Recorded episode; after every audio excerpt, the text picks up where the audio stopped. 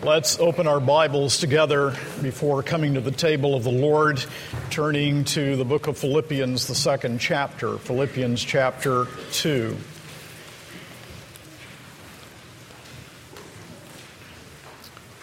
And although our focus is on verses six through eleven, we will read beginning at verse one through verse eleven.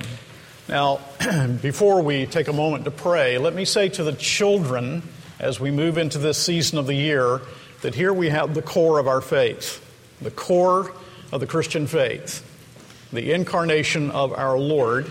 And I say to the children every year, that word incarnation means enfleshment. If your mother prepares chili con carne, it is chili with meat, all right? So we are talking about God assuming human nature, becoming man, without ceasing to be God. That's what the word incarnation means. It's not a flower. I had some cultists come to my door a while back, and uh, I was talking about the incarnation, and then they said, well, we don't believe in reincarnation. I said, well, you need to understand, I said nothing about reincarnation. This is standard Orthodox Christian language for God assuming human nature, the second person of the Trinity. So incarnation means God, the second person of the Trinity, assumed human flesh, which is the greatest of miracles. Let's pray. Our Father, as we turn now to this text, we pray that all, but especially our children, will be gripped by the reality of the incarnation of our Lord, and will understand that apart from Him who became incarnate, we cannot be saved. Will you open our minds and hearts to understand these truths, as well as we feeble-minded, finite, and fallen creatures can, by the illumination of the inspired page through the work of the Holy Spirit, give to us an understanding to the saving of our souls. And these things we pray in Jesus' name. Amen. The book of Philippians, chapter two, beginning with verse one. This is the word of God. So, if there is any encouragement in Christ, any comfort from love, any participation in the Spirit, any affection and sympathy, complete my joy by being of the same mind, having the same love, being in full accord and of one mind. Do nothing from rivalry or conceit, but in humility count others more significant than yourselves. Let each of you look not only to his own interests, but also to the interests of others. Have this mind among yourselves, which is yours in Christ Jesus, who, though he was in the form of God, did not count equality with God a thing to be grasped, but made himself nothing, taking the form of a servant, being born in the likeness of men, and being found in human form, he humbled himself by becoming obedient to the point of death, even death on a cross. Therefore God has highly exalted him and bestowed on him the name that is above every name, so that at the name of Jesus every knee should bow in heaven and on earth and under the earth, and every tongue confess that Jesus Christ is Lord, to the glory of God the Father. As we move toward Christmas, will you begin to try and think with me upon the infinite condescension of the Son of God in coming to this earth to be our Savior? I say, will you try, because our best efforts are simply feeble. We try because all that we are capable of is, is just a weak effort. Indeed, will it not take an eternity to even begin to understand what it means that God did this great thing for us in the person of Jesus Christ? But now as we come to Philippians two this morning, we have the greatest of Paul's summary of his doctrine of Christ. I suppose you might look at Colossians one and think that there is the greatest, and perhaps a great argument can be made, but certainly this is the most comprehensive of the Apostle Paul's statements about who Jesus is and what he came to do. And surely, surely the teaching of Paul at this Christmas will bring us down. That's why he wrote this, by the way. He wrote this not simply to give instruction on the doctrine of Christ, but so that the doctrine of Christ would lead to humility on the part of the church members. And if there is anything that would be wonderful for us during this season of the year, it would be that we who believe in Jesus Christ, who are often arrogant in our marriages, arrogant in our homes, proud in our relationships, would understand that this text, this great truth of Christmas, is the great truth that really should humble me into the very dust, so that I begin to think of others more highly than I do of myself. Don't you think that would be a great result of our spending time in this text this morning and of Christmas as a whole? Now, maybe when I preach through Philippians, we can take this in segments and work through it very slowly, but I'm doing the grand sweep this morning, and I'll look forward to that more detailed work on another time. But let's read verse five. Have this mind among yourselves, which is yours in Christ Jesus, or was also in Christ Jesus, is another possible translation of the text. You see what Christ did, and then you apply it to your own life. We cannot do what he did. That is absolutely unique. Only the Son of God can become incarnate and go to a cross and die for our sins. But we can act out of recognition of what he did. Those of us who know him and are saved by him surely can have an humble heart because of his humiliation. So Paul wants us this morning to dwell upon the pre-incarnate Christ and what he did when he assumed human nature. And here we find the profound impetus to Christian living and humility. So will you look with me, first of all, at the pre-incarnate Christ, the pre-incarnate Christ. Christ, who he has always been and who he was before he assumed flesh, the pre-incarnate Christ. We read in verse six, who though he was in the form of God, did not count equality with God a thing to be grasped. So before assuming human nature, he already existed, the text tells us, in the form of God. In these verses, again, we have the most magnificent description of Christ in Holy Scripture, and it tells us that before assuming human nature, our Savior always existed. He existed in the form of God, and this word morphe, form, it really means the essential attributes of God, just as the expression in verse nine, the word morphe is used again in verse nine, means the essential attributes of a servant. So here it means the essential attributes of God, so the essence of who God is. This is who Jesus is. Of course, we know this from other Scripture passages as well. Were we to read that great Christological passage in Colossians one, we read in verse fifteen, he is the image of the invisible God, the firstborn of all creation. Or had we time to examine the first three verses of the book of Hebrews, we would read in verse three of chapter one of Hebrews that Christ is the radiance of the glory of God and the exact imprint of his nature, and he upholds the universe by the word of his power. Or had we time to examine John one one together, in the beginning was the Word, and the Word was with God, and the Word was God. All of these passages and many others in the New Testament all affirm with the Apostle Paul here in Philippians two that Jesus is God. Now, children, when I was a boy sitting under preaching and I heard my pastor say, Jesus is God, and in the incarnation it is God actually coming into this world, I said, come on. I was the great skeptic when I was a boy, sitting there in the congregation. Maybe the heart of God is shown in Christ. Maybe something of the Spirit of the Lord is there with him. But surely, surely you don't mean to say that God actually came into this world. But yes, he meant it. I mean it, because that is exactly what the Bible teaches. This one who came into this world to save us from our sins, who assumed human nature, is God himself, infinite, eternal, and unchangeable. That's what the Bible teaches. So Paul is affirming the deity of Jesus Christ in the creed, the Nicene Creed that we use this time of year. In that creed, there is a ringing affirmation of the full deity of Jesus Christ, very God of very God, begotten, not made, being of one substance with the Father, by whom all worlds were made. And that's why the text, notice again in verse six, speaks of equality with God. He did not count equality with God a thing to be grasped.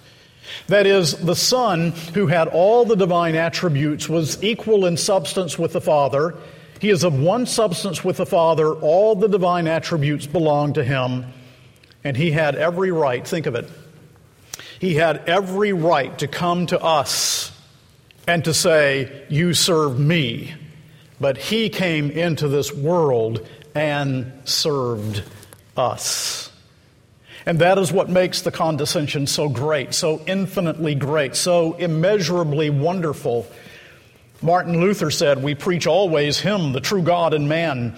This may seem a limited and monotonous subject, likely to be soon exhausted, but we are never at an we are never at an end of it." And that is true. We are never at an end of this great truth. Now, will you pause and just think? Just set aside everything for a moment and just think.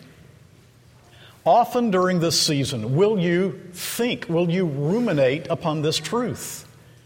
God Himself came into this world, and He came not to be served, but to serve and to give His life a ransom for many. I don't deserve that. I deserve, because of my sin, His infinite displeasure.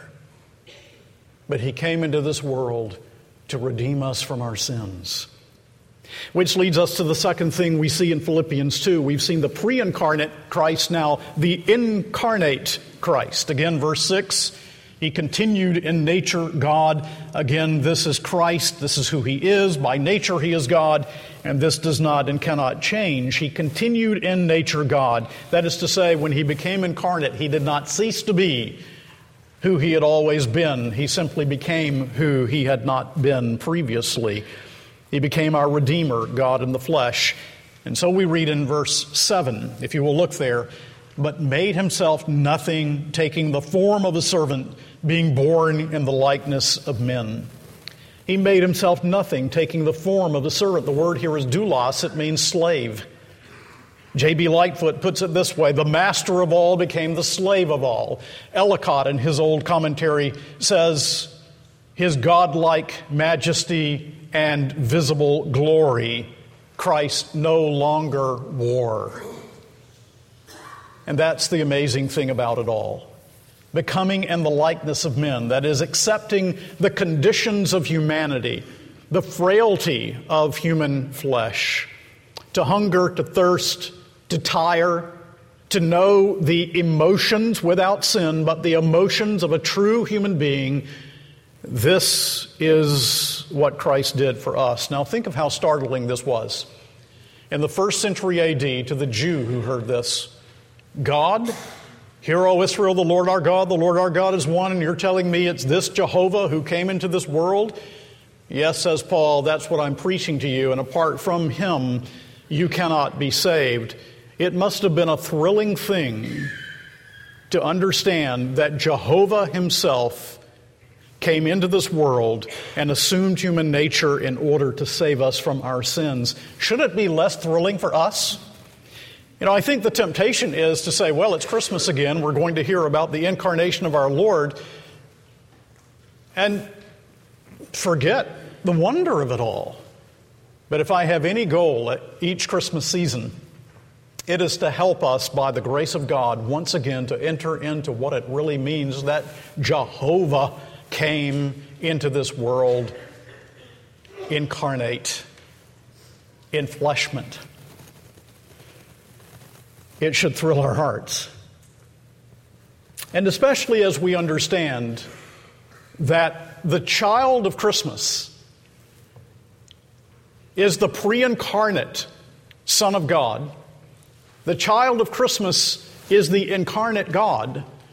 But the child of Christmas also is the one who went to a cross. And so the third thing we see in the text is the crucified Christ.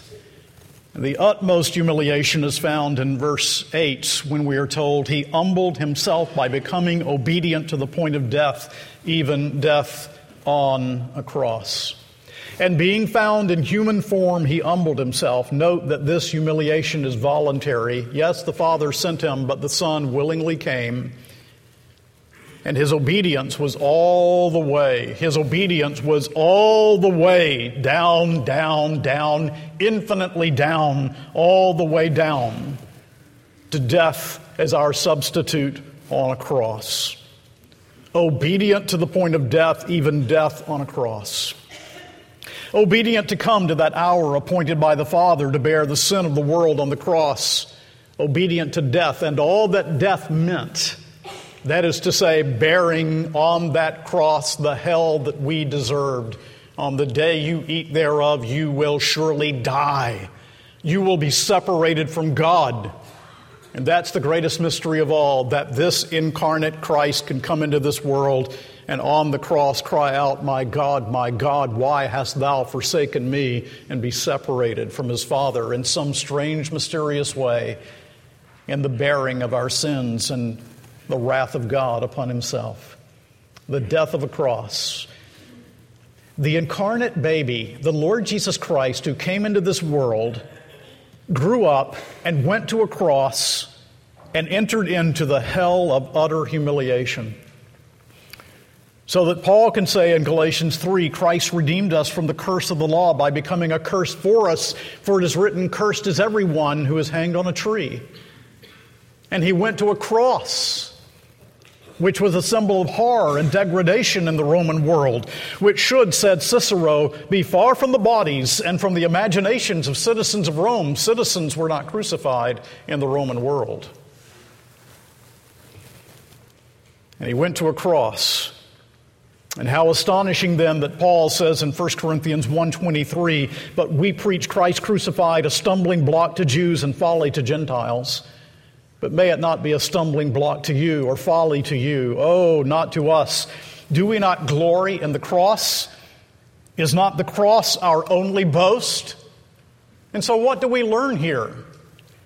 The baby in Bethlehem, God the Son, the eternal Son of the Father, who assumed human nature and obeyed the law that we broke, was born to die, to go to the cross and pay the penalty of our sin. And no wonder Simeon said that a sword would pierce Mary's heart because of his utter, complete, immeasurable humiliation and infinite, infinite condescension. So this Christ of Christmas, pre-incarnate Christ, the incarnate Christ, the Christ who went to a cross, but he didn't stay there. He was placed in a tomb. The third day he rose from the dead. He ascended on high, and he is now, the fourth thing we see in the text, the exalted Christ. Let's read again verses nine through eleven. Therefore, on the basis of his obedience, therefore God has highly exalted him and bestowed on him the name that is above every name, so that at the name of Jesus every knee should bow in heaven and on earth and under the earth, and every tongue confess that Jesus Christ is Lord, to the glory of God the Father, the exalted Christ. Jesus said in Luke fourteen, "For everyone who exalts himself will be humbled, and he who humbles himself will be exalted." And that's the pattern of the life of our Savior, and it is also to varying degrees the pattern of the lives of his people in union with him. So as a result of his suffering, he now is given the name that is above every name. What name is that? Well, the Apostle Paul here is referencing the passage that Pastor McDonald read to us earlier in the service from Isaiah forty-five, in which we are told that it is at the name of Yahweh, of Jehovah, that every knee will bow. The Apostle Paul is saying that's who this is. He is the, the, the Jehovah, the one spoken of by the prophet Isaiah in Isaiah chapter forty-five. Every knee before Jehovah will bow. The God-man Jesus Christ, now risen and exalted, will be recognized to be who he is, the true and the living God. And every knee shall bow in the name of Jesus. I've always appreciated that statement of Charles Lamb, in which Charles Lamb said, if Shakespeare appeared before all the literati, they would all rise, but if Jesus came, they would all kneel. Well, he will come, and when he does, there will be a universal bowing in his presence. It's the expression of his exalted deity, the God-man now exalted, so that at the name of Jesus every knee should bow in heaven and on earth and under the earth. There is a purpose in this world, people of God. We do not live in a chance universe. That's something that comes through clearly in the Bible and clearly through the Christmas narrative. There is a purpose in this world. It is God's purpose, and it is driving everything to that day when there will be bent knees and confessing tongues.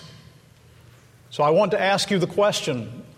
Some of you who are here that are outside of Christ, that have never trusted in Christ, you do not know Christ. Do you understand the day is coming where God's people, but also the entire universe, will bow before this one who came into the world and went to a cross and is exalted?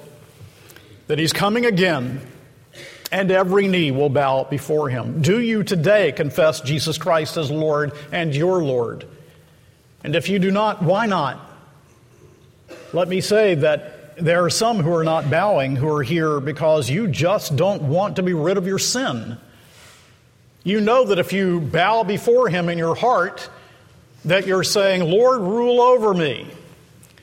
You want your sin more than you want Christ. You don't bow because you love your sin and do not love Jesus. And that says something about your heart. You need a new heart. You need the Son of God who came into this world. You need to trust him and bow, bow now, for the day is coming in which every knee will bow. Now, let me draw some threads together and make a variety of applications to the people of God here this morning. Before coming to the table, let me drive home some thoughts. First of all, let's just think about who he is. You who don't know Christ, you really need to think about who Jesus is. Get into the Gospels, read them for yourself. Understand who Jesus is. James Stewart, Scottish theologian, I have my differences with him, but he made a great statement. He said, let me read it to you. Speaking of Jesus in the Gospels, he was the meekest and lowliest of all the sons of men. Yet he spoke of coming on the clouds of heaven with the glory of God. He was so austere that evil spirits and demons try, cried out in terror at his coming.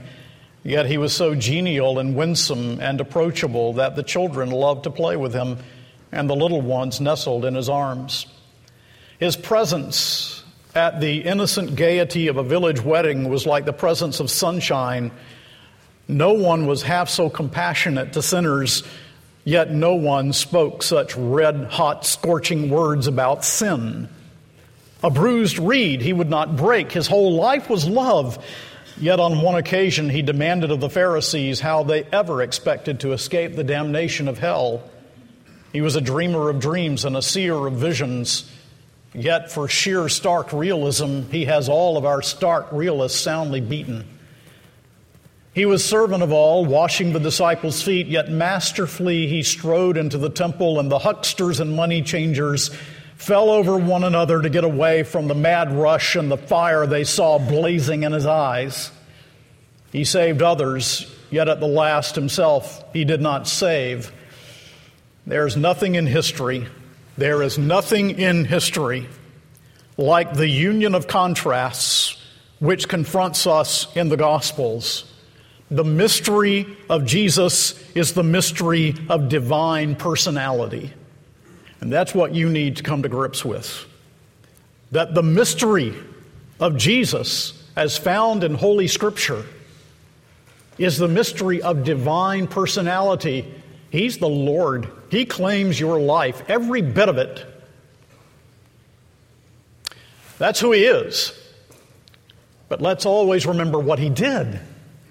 how God must hate sin to send His own Son into the world who willingly came and bore the wrath of God that I deserve to bear for eternity. How awful sin must be that God's own Son would become flesh in order to pay the penalty of our sins. That's what He did. But also here, for every believer in Jesus, let me remind you, there's a call to humility. The Son of God, according to this text, humbled Himself, infinitely condescended. Can we believers live as if those truths were not revealed? The more of Christ we come to know, the more of Christ's mind we will exemplify. If we have the mind of Christ, we will have a lowly mind and will help each other's faith. So let me be plain. Plain to myself and plain to you. If we know the Lord, we cannot hear these things and not be changed. If we know Christ, we cannot hear these things and not be changed. If you can hear them and it not matter, then you don't know Christ. It's like talking to a blind man about colors. A blind man might have an idea of color, but he's never seen color. The one who has come to know Christ through the effectual call of the Spirit now sees color.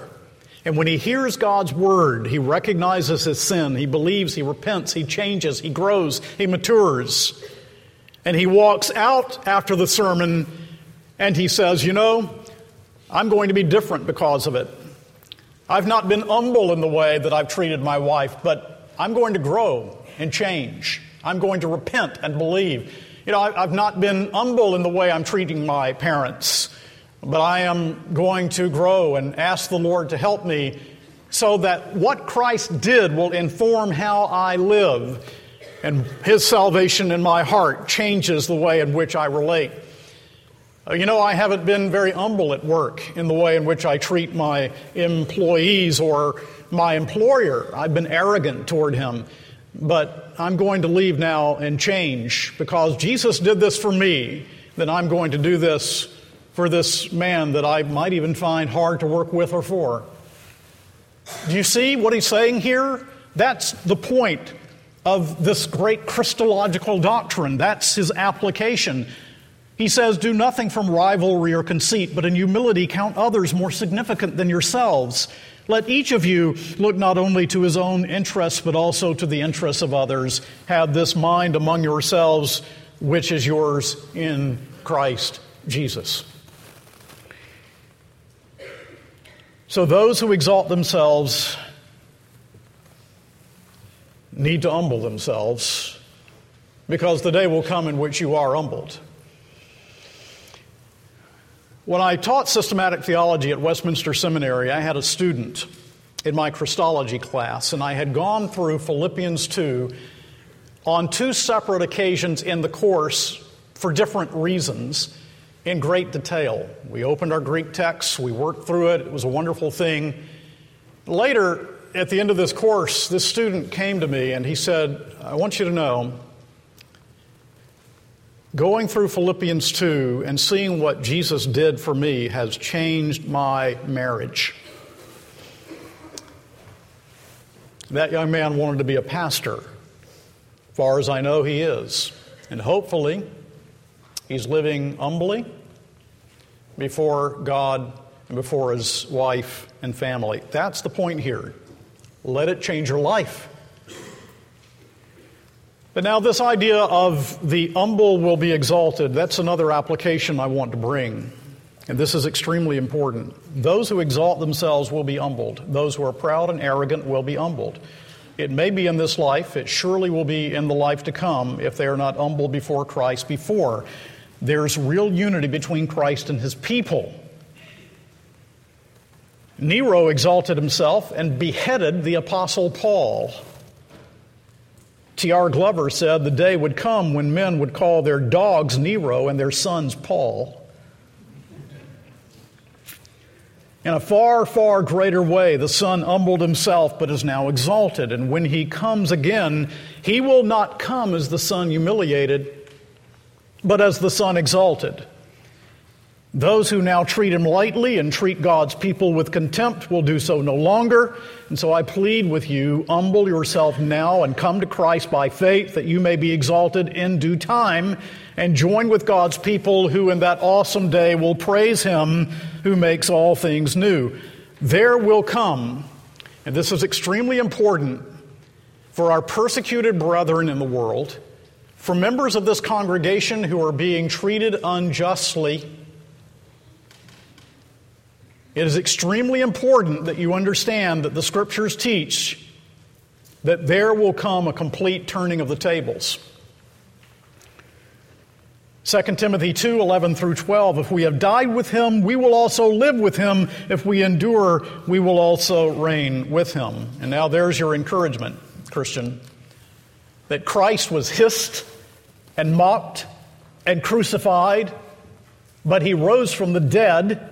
His Father has crowned him as mediator, and it was not man that exalted Christ, but God the Father who exalted him.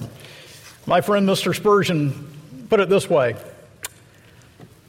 not in person you understand. Each of the thorns of Christ becomes a brilliant in his diadem of glory. The nails are forged into his scepter, and his wounds do clothe him with purple of empire. The treading of the winepress hath stained his garments, but not with stains of scorn and dishonor. The stains are embroideries upon his royal robes forever. The treading of that winepress hath made his garments purple with the empire of a world, and he is the master of a universe forever. O Christian, sit down and consider that thy Maker did not mount from earth's mountains into heaven, but from her valleys. It was not from heights of bliss on earth that he strode to bliss eternal, but from depths of woe he mounted up to glory. Oh, what a stride was that when, at one mighty step from the grave to the throne of the highest, the man Christ, the God, did gloriously ascend. And he adds this, if Christ was exalted through his degradation, so shalt thou be. If Christ was exalted through his utter and complete humility and degradation, and you also are being treated unjustly in this fallen world, if Christ was exalted out of the valley of humiliation, so will you, because you are in union with Christ. That's the teaching of Holy Scripture. Yes, we will triumph. We must triumph. None can stop our triumph because Jesus has triumphed. Jesus ascended. Jesus is enthroned. And Jesus is making all his enemies the footstool of his feet. All, all will bow. And so we often sing, the head that once was crowned with thorns is crowned with glory now. A royal diadem adorns that mighty victor's brow. Or we sing, no more the bloody crown, the cross and nails no more, for hell itself shakes at his frown, and all the heavens adore. Not one knee, not one, will remain unbent. Amen and amen.